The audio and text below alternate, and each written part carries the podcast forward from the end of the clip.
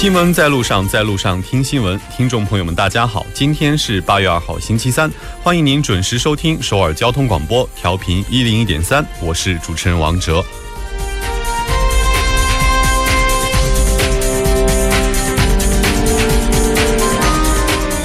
韩国政府今天发表二零一七年税法改正案，在增加大企业税金的同时，减小中小企业的负担。对此，中小企业普遍表示欢迎。中小企业中央会称，今后将继续为扩充就业岗位、缩小贫富差距而努力。不过，大企业纷纷表示忧虑，认为一味增加大企业税负只会导致企业投资热情下降，影响企业国际竞争力。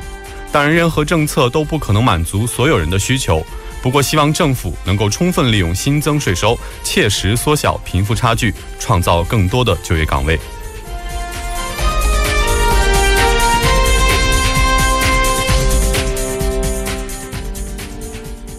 首先为您介绍一下今天节目的主要内容。新闻在韩国，韩国增税劫富济贫，企业税率最高达百分之二十五。韩政府再度出台政策抑制楼市投机过热。新闻在中国，人民币中间价调升一百三十五个基点，报六点七一四八。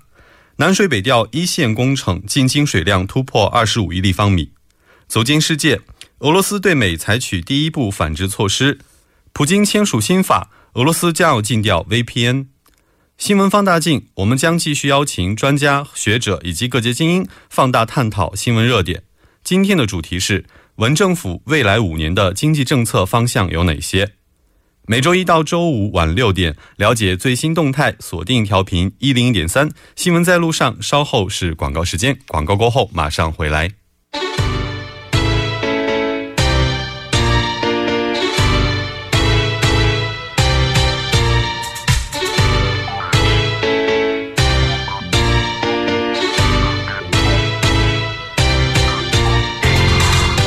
晚六点到八点，以全新的角度、精准的定位，为你奉上最新最快的新闻资讯。锁定《新闻在路上》。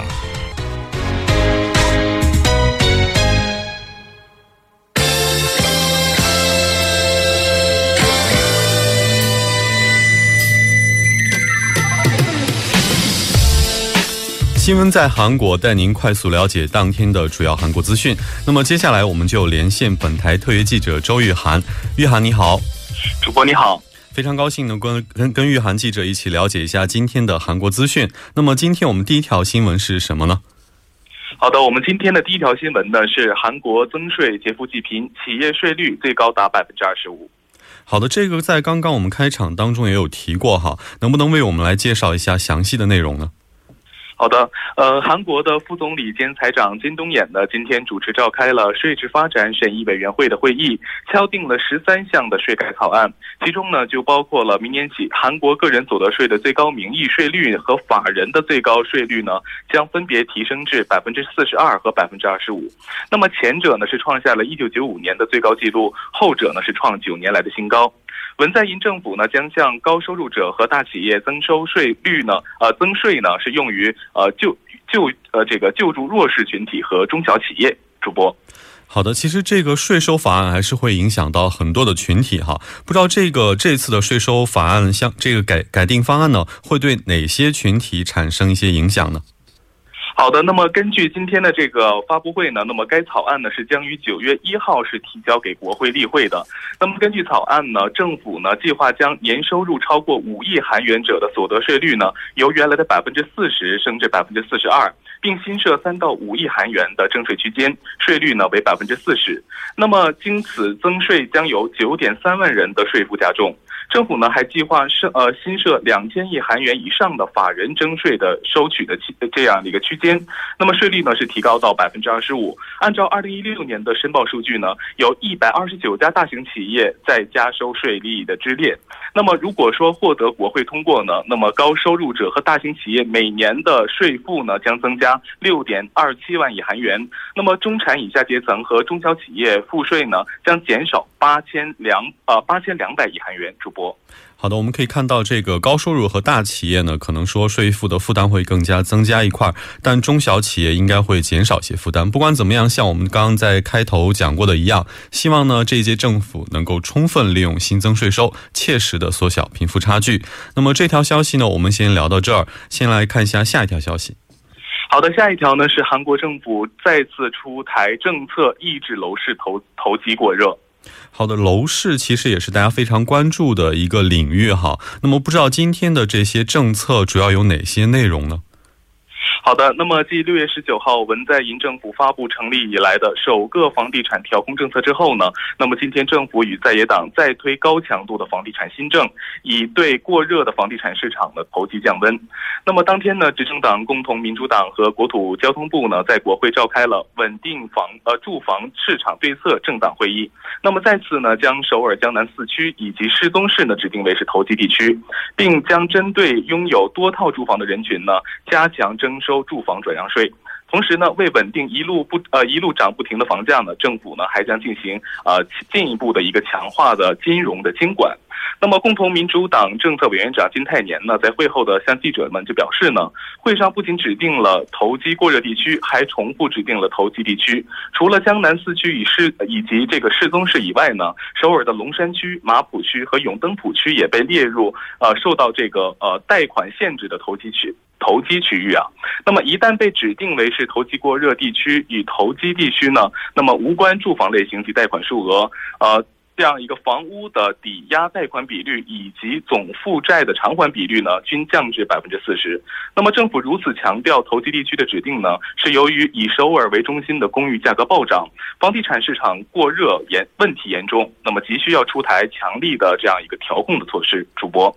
好的，我们知道这房市的过热问题确实一直以来很严重哈。那么执政党这次的这些措施确实也是呃非常及时。那么执政党的其他人士对该政策有没有一些补充说明呢？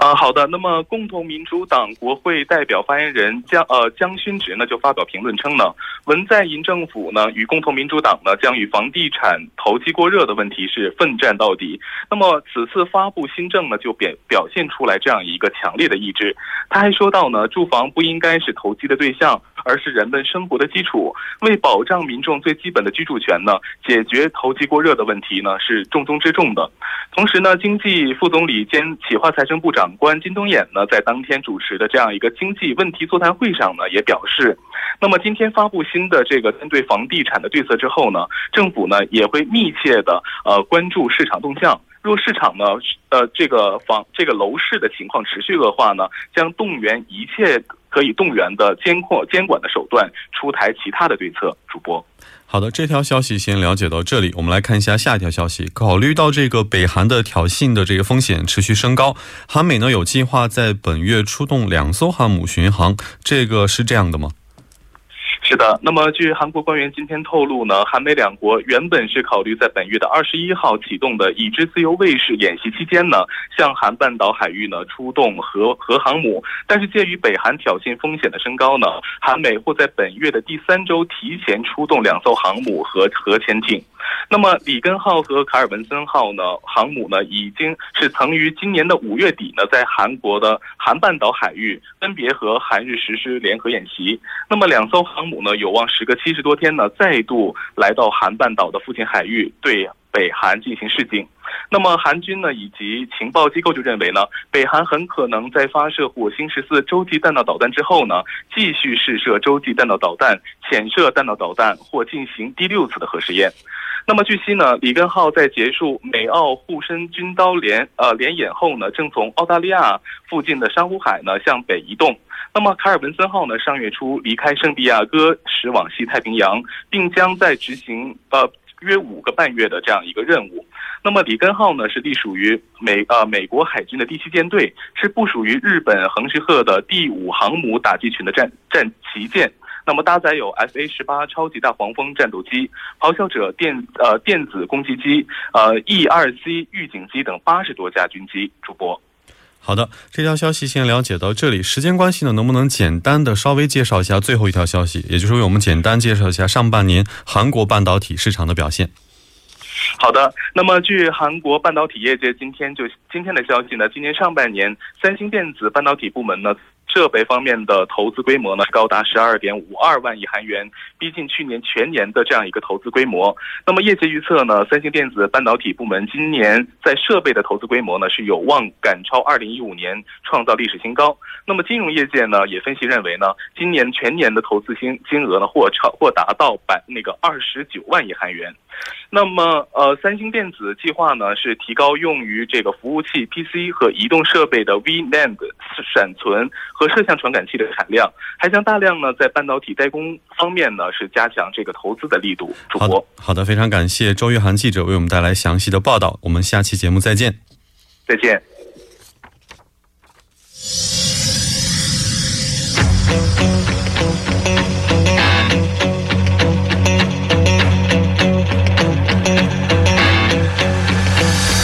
您现在收听的是《新闻在路上》。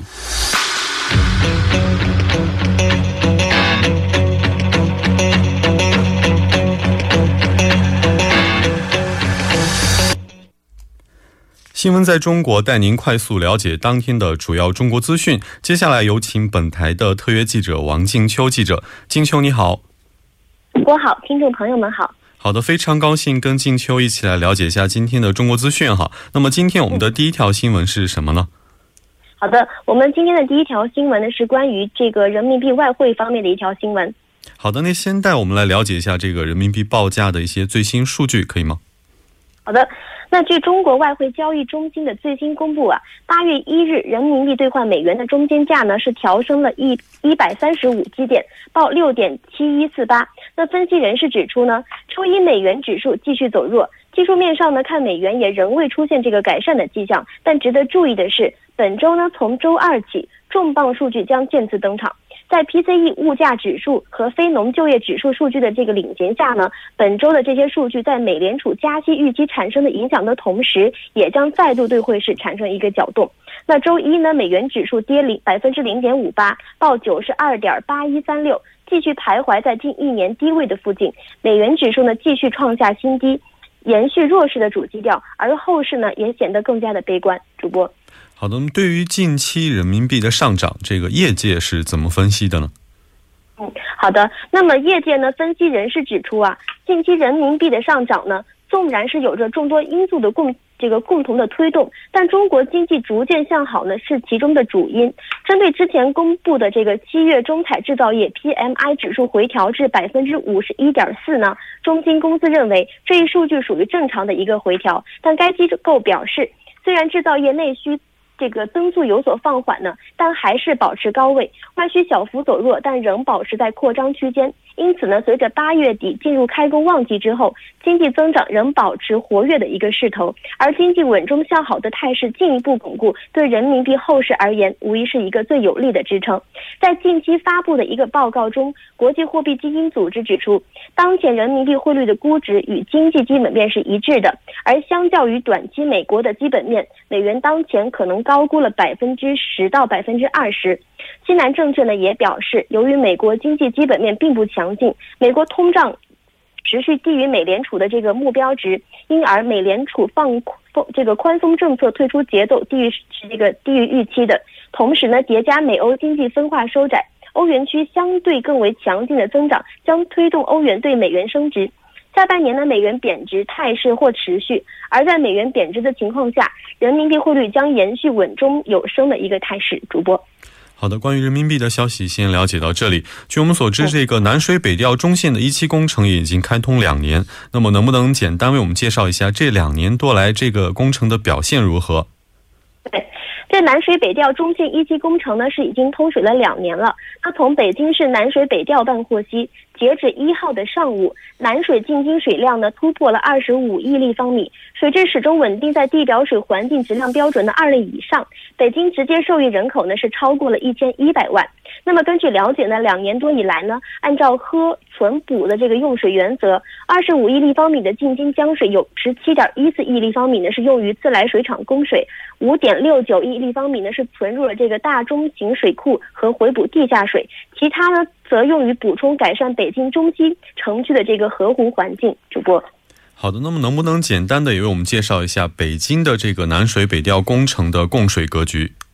嗯，好的。目前呢，北京南水北调工程呢，已基本沿西四环和东南北五环建成了一条输水环路，并建设了向城市东部、西部输水的支线工程及密云水库的这个调蓄工程，连通了地表水、外调水、地下水和各大水厂。形成了三水联调、环向输水、放射供水、高效用水的安全保障格局。那每年可接纳南水十点五亿立方米以上，为中城、为中心城、城市的副中心以及房山、大兴、门头沟等区打通了新的输水送这个通道。主播，好的，南水北调的消息我们先了解到这里。那么接下来我们来看一下下一条消息。好的，下一条消息呢是跟一个产假有关的一条消息。哦，这个其实还是非常受关注的哈，因为我们知道中国从这个全面二孩、全面二胎政策实施以来，在生育政策的方面其实还在不断完善，能不能为我们简单介绍一下？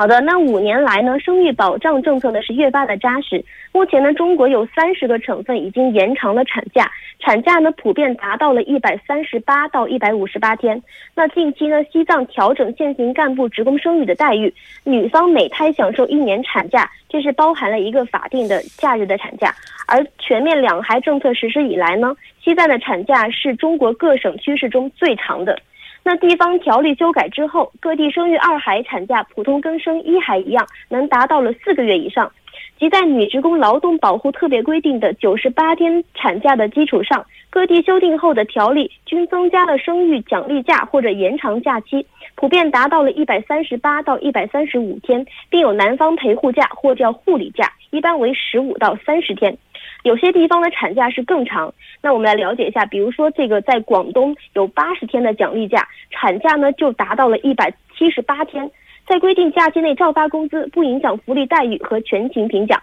那有些地方呢比较有弹性，比如说北京，女职工这个经所在的机关、事业、企业单位、社会团体及其他组织同意的情况下，可再增加假期一到三个月。那吉林是规定除一百五十八天产这个假期之外呢，女职工经本人的申请，单位同意可延长产假至一年。那重庆则规定除一百二十八天假期之外，女职工经本人申请，单位批准，假期可以延这个连续休假至子女一周岁为止。那么专家认为呢，在中国符合全面两孩政策的人群中呢，有三分之二在三十五岁以上，大龄孕产妇和怀孕和生产。这个期间自身的健康风险增大，同时产后自我身体恢复的功能也在弱化。产假延长呢是有利于保护妇女生育的权益，保护女职工在劳动的这个生产力，同时呢也能保证母乳喂养及照顾婴儿的同时，有利于母婴健康。主播，好的，看这各地为了鼓励大家生孩子，在这个产假方面也是诚意十足。那么在这个生育保险和津贴方面有没有一些保障呢？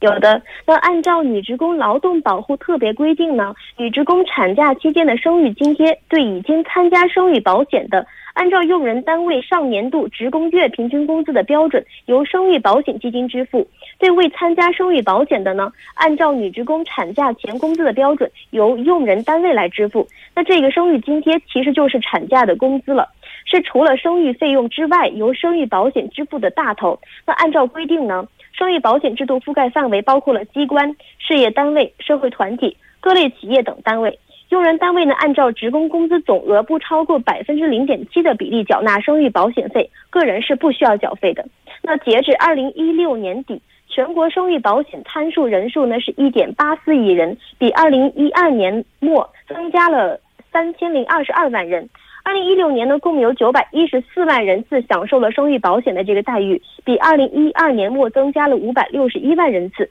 二零一六年当期收入五百二十二亿元，比二零一二年增加了二百一十八亿元，年均增长百分之十四点五。支出五百三十一亿元，比二零一二年增加了三百二三百一十二亿元，年均增长百分之二十四点七。待遇水平增加，二零一六年达到人均一点五三万元，比二零一二年是增加了四千零九十八元。主播，好的，非常感谢金秋为我们带来这么详细及时的报道。我们明天同一时间再见。好的，主播再见，听众朋友们再见。好的，送走静秋，接下来让我们来了解一下这一时段的交通和天气状况。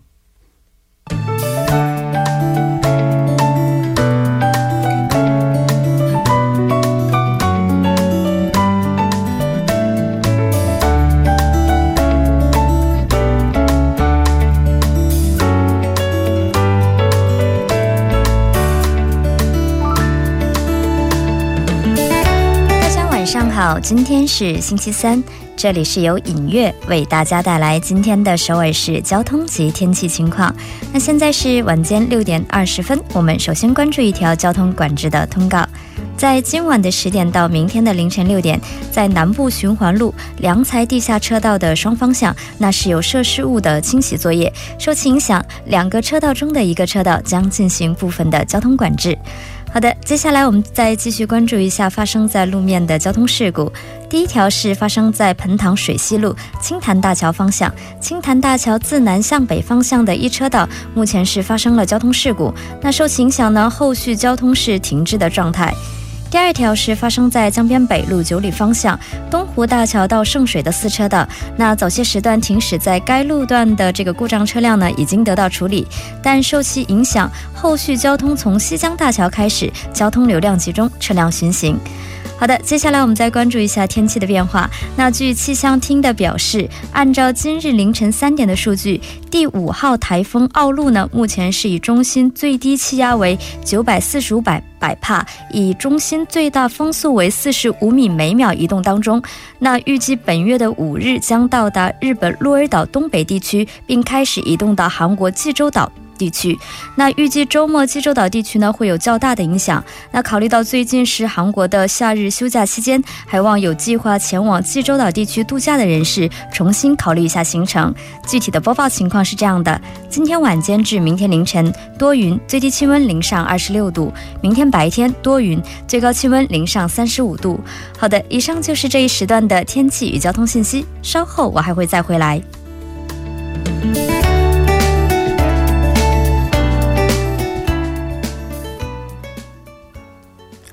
现在时刻晚六点二十二分，这里是正在为您直播的 TBS EFM 调频一零一点三新闻在路上。接下来呢，要进入我们今天的听首尔栏目，为您传达首尔新闻。还是首先有请出我们栏目的嘉宾金勇，金勇你好，好，大家好，主持人好。好的，很高兴跟金勇一起来了解一下今天的首尔新闻哈。那么我们今天的第一条消息是什么呢？嗯，首尔市呢计划今年和国家政府五比五的比例呢，在低公害汽车项目的预算呢再增加二百四十六亿韩币。这样的话呢，今年总计投入一共达到了八百六十六亿韩币之多。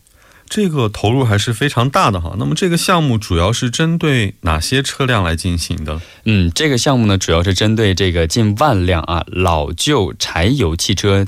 对这些汽车呢进行一个提前报废的处理，以减少这个尾气的排放。而且呢，对部分的柴油车提供一些保护环境、减少尾气有害物质的一个装置啊。据说呢，这次提供的数量是之前的两倍。而且呢，针对一些大大型工地车辆以及重型装备的呃减污的装置呢，安装数量也将扩大到四倍。这样的话呢，数量也达到了一千七百。七百辆啊，预计呢，今年会有三万四千辆汽车呢，将有希望得到相应的一些优惠补助政策。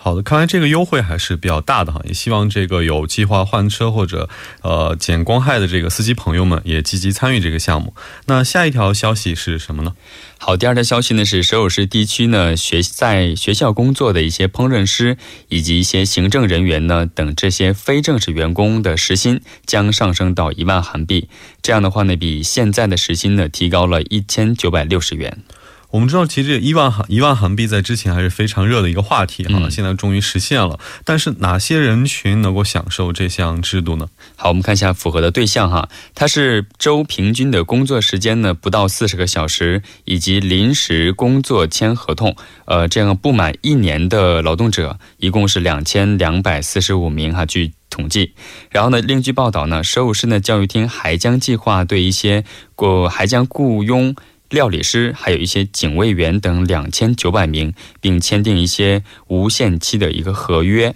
啊，这个合合约呢，就是呃。不管你的是不是正式和非正式，都是会享受这个永久的合约的政策哈。其实，在这个合无限合约期的标准范围外啊，还有一些高龄的人群也是不能，原来是不能享受的。但是也有可能，寿司表示呢，将对五十五岁以上的高龄人群，每周工作时间小于十五个小时的工作人员，一共是两千八百名，然后进行一下问卷调查，然后在其中选出一些可可行的，然后呢选拔出，然后给。给他们一些呃无限合无限期的合约。啊，这个政策其实还是非常好的哈，也可的可以说是新政府可能在确呃扩大这个就业岗位的时候非常重要的一环。也希望今后呢，这个能不能扩大到更多的人群。那接着让我们来了解一下下一条消息。好，在汉江享受美味的一个盛宴，是很多人在周末的时候希望享受的一个非常期待的一个东西啊。所以呢，首尔是在盘浦汉江公园的月光广场将举办一个美食和娱乐兼具的流动餐车一百和国际美食节。哇，这对于一个资深吃货来说，我还是非常感兴趣哈。能不能给我们介绍一下详细的内容？好，首先这个流动餐车一百呢，是继二零一六年后的第二次举办的一个活动，它是自七月三十号到八月二十号每周日啊，八月十三号是除外的，在盘浦汉江公园的月光广场进行，专门。可啊，专为这些渴望在城市中心呢寻找这个独特体验的人而准备的。其实流动餐车呢，一百是由目前正在参与首尔夜鬼怪市场的二十五辆餐车，以及通过审核选定的二十五辆全新的餐车参与啊。通过卫生和美味验证，五十辆餐厅呢将聚集在这个盘浦公园，展开一场美味的一个盛宴。好的，其实我看另一个活动也非常感兴趣哈，国际美食节。那么时间关系，简单的为我们介绍一下国际美食节的内容。嗯，好的，这个国际美食节呢，主要分三个主题啊，第一个就是国际美食区，第二个就是国际饮料区，第三个就是国际跳蚤市场。而且呢，在这次的那个。产区呢，如果你想购买的话，都可以进行刷卡，而且呢不收任何的入场费。但是如果有下雨情况的话呢，相关的一些呃也有可能会取消啊。所以一些所以说相关的咨询和公告呢，还是要大家及时的去参参考一些呃官方网站进行就可以了。好的，因为这个其实最近雨天还是比较多的哈，可能也希望大家参加活动之前也一定要留意一下这个官方的公告。哦，那么国际美食节这个消息呢，我们就先了解到这里。也非常感谢金勇为我们带来的今天的在首尔听首尔听首尔呢，到这里就结束了。嗯，好，谢谢主持人。到这里呢，新闻在路上的第一步呢就要结束了。第一步结束之前，先再简单为您介绍一下我们节目的收听方式。收听我们的节目呢，您可以打开收音机调频一零一点三，您也可以登录到我们的到呃官方网站三 w 点 tbs 点 SOU 点 kr，您也可以在 YouTube 上搜索 TBS EFM 收听 Live Streaming。那么稍事休息过后呢，我们半点之后马上回来。